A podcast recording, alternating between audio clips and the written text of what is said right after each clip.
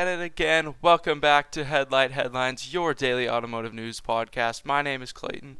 Make sure you check us out on Twitter at HlightHlines, on Instagram, TikTok, and YouTube at Headlight Headlines. We're going to get things started today with Acura apparently bringing back the ZDX as an all electric vehicle um, and even having a Type S version of it.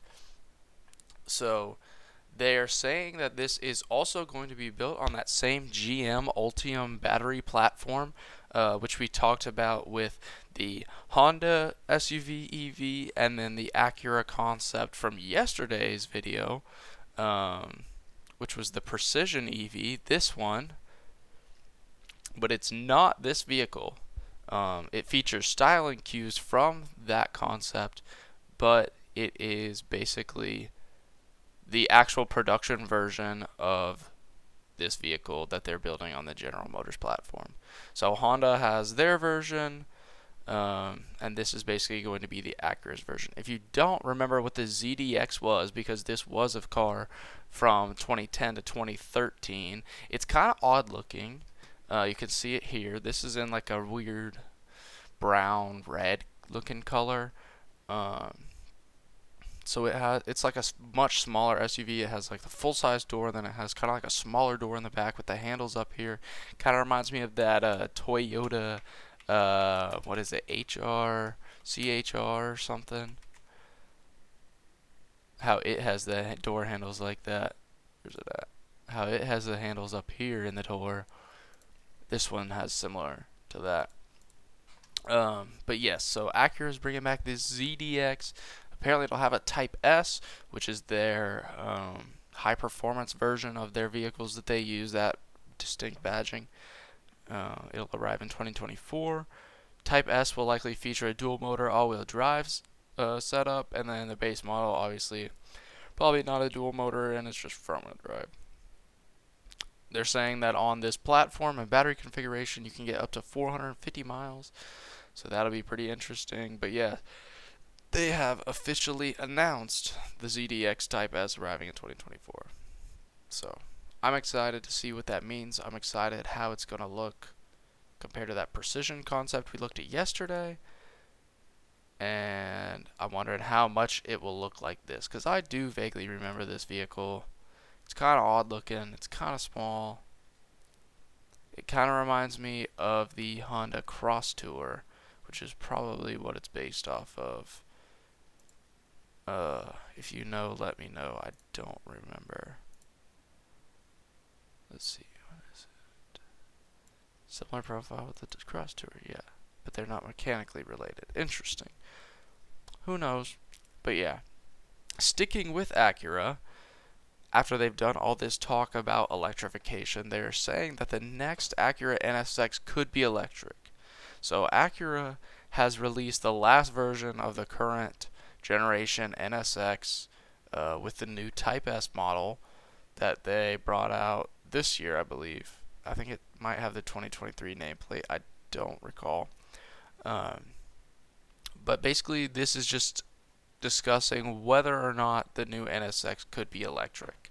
So I don't believe that Acura has said that they're going to bring it back anytime soon, which means maybe they are waiting for the technology to develop or something like that. But I am a strong believer that the next Acura NSX will be electric. And it's for a main reason that Acura tries new things in their cars when they brought back the NSX as a hybrid, everyone was so upset. It was so controversial when they did it. But they stuck with it and they had produced it for years. Um, and I don't see why they wouldn't do that again for electric. I think they are going to try really hard and get the NSX to become an electric car, and I bet it will be amazing looking, just like the current NSX, and it'll have some very crazy performance because it is electric. That is what kind of the last model lacked with the hybrid system, but yeah. Let me know if you think they'll bring back the NSX, if they'll bring it back as electric, if they'll bring it back as a hybrid. Let me know what you think they'll do. And then next up, we have the Lincoln Model L100 concept. Now, this is like a really crazy concept they got going on right here. So, uh, the 2022 Pebble Beach Concours d'Elegance has started. Um, so, we're going to get a bunch of new um, news and information and stuff coming out soon. But this is a pretty fancy concept that they're coming out with. They're saying that this will go head to head with the Cadillac Celestiq um, car, which we saw the prototype for camouflaged yesterday. Uh, if you didn't see that, go check that out. It's pretty cool looking. But they have put out this concept. Lincoln is celebrating their 100th anniversary, uh, apparently, and they have come up with this concept. So let's look at the photos. This thing looks absolutely insane, and it just gets even more insane. So when we looked at that Cadillac Celestiq article yesterday in the concept, they were saying that would cost between two and three hundred thousand dollars, and because it was so camouflaged, you couldn't really tell what it really looks like. So you couldn't tell that it was a two hundred, three hundred thousand dollar car. But this car, if it's competing with it, proves that that car will be that expensive. Because look how crazy this is. The top opens up. The doors are like rear hinged, but all the way in the rear of the vehicle. It's crazy looking. There's like this big screen thing. I don't know what they're saying. It's a uh, autonomous, I believe. Really crazy. see if that says anything else. But if like if this is actually a car that comes out, that would be insane. Because this is if you if you're listening to this on podcast, you need to go look up Lincoln Model L100 because it looks really crazy. And the door situation and the roof, I don't know what's going on, but it's ridiculous. So check this out. Let me know what your thoughts are. I think it's like too crazy to even comprehend what's going on. But obviously, if this is a three hundred thousand dollar car, it's never gonna be in my ballpark, so I don't need to be too worried about it. But pretty cool concept here from Lincoln. Uh, but yeah, hopefully we'll have a bunch more stuff coming out from this uh, Concours d'Elegance. And then lastly, uh, kind of just a discussion, a study has been done in Europe that proves that buttons are better than touchscreens. So this is a pretty, uh, I don't want to say controversial because most people who, most consumers have this standpoint, but it's mainly the automotive manufacturers who like try to make everything touchscreen and all that which is good for some things, but not for everything. So this just basically goes into how they did a bunch of studies. They did a study with Tesla Model 3, uh, Dacia Sandero, and this Volvo V70 to try to figure out what works best. Um, and they basically came to the conclusions that not all touchscreen systems are bad, there are some really good ones, but there are certain aspects of it that can be bad. What they mainly say is like buttons. If you have these like touch sensitive buttons that aren't backlit and things like that, it can make it really difficult in the dark, which is understandable, but I feel like that's not really like what the main issue is that they're bringing up.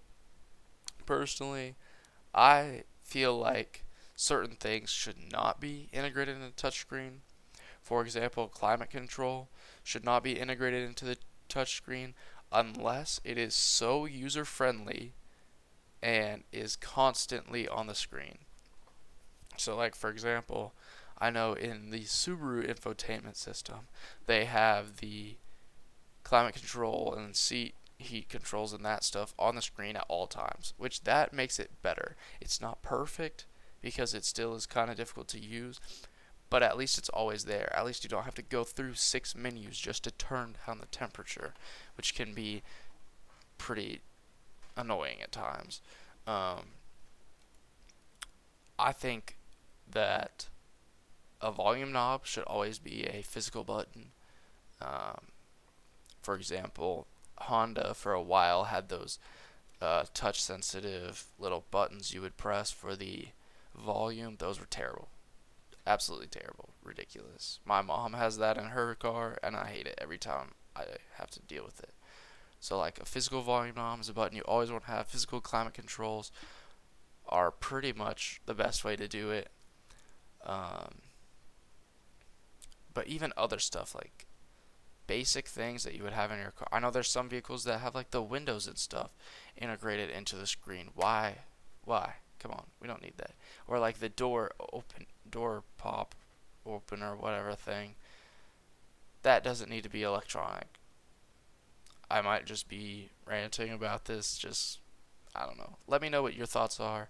Let me know if you think touchscreens are better than buttons. Obviously, touchscreen for like uh, Apple CarPlay and maps and all that stuff is amazing. Yeah, we need that. But there's a lot of ways that I think buttons are better. So let me know your opinions on the YouTube comments. Uh, hit us up on Twitter at HlightHlines. Let me know what you think. Uh, on Instagram and TikTok also. That is all I have for you all today. Peace out, and I will see you all next time.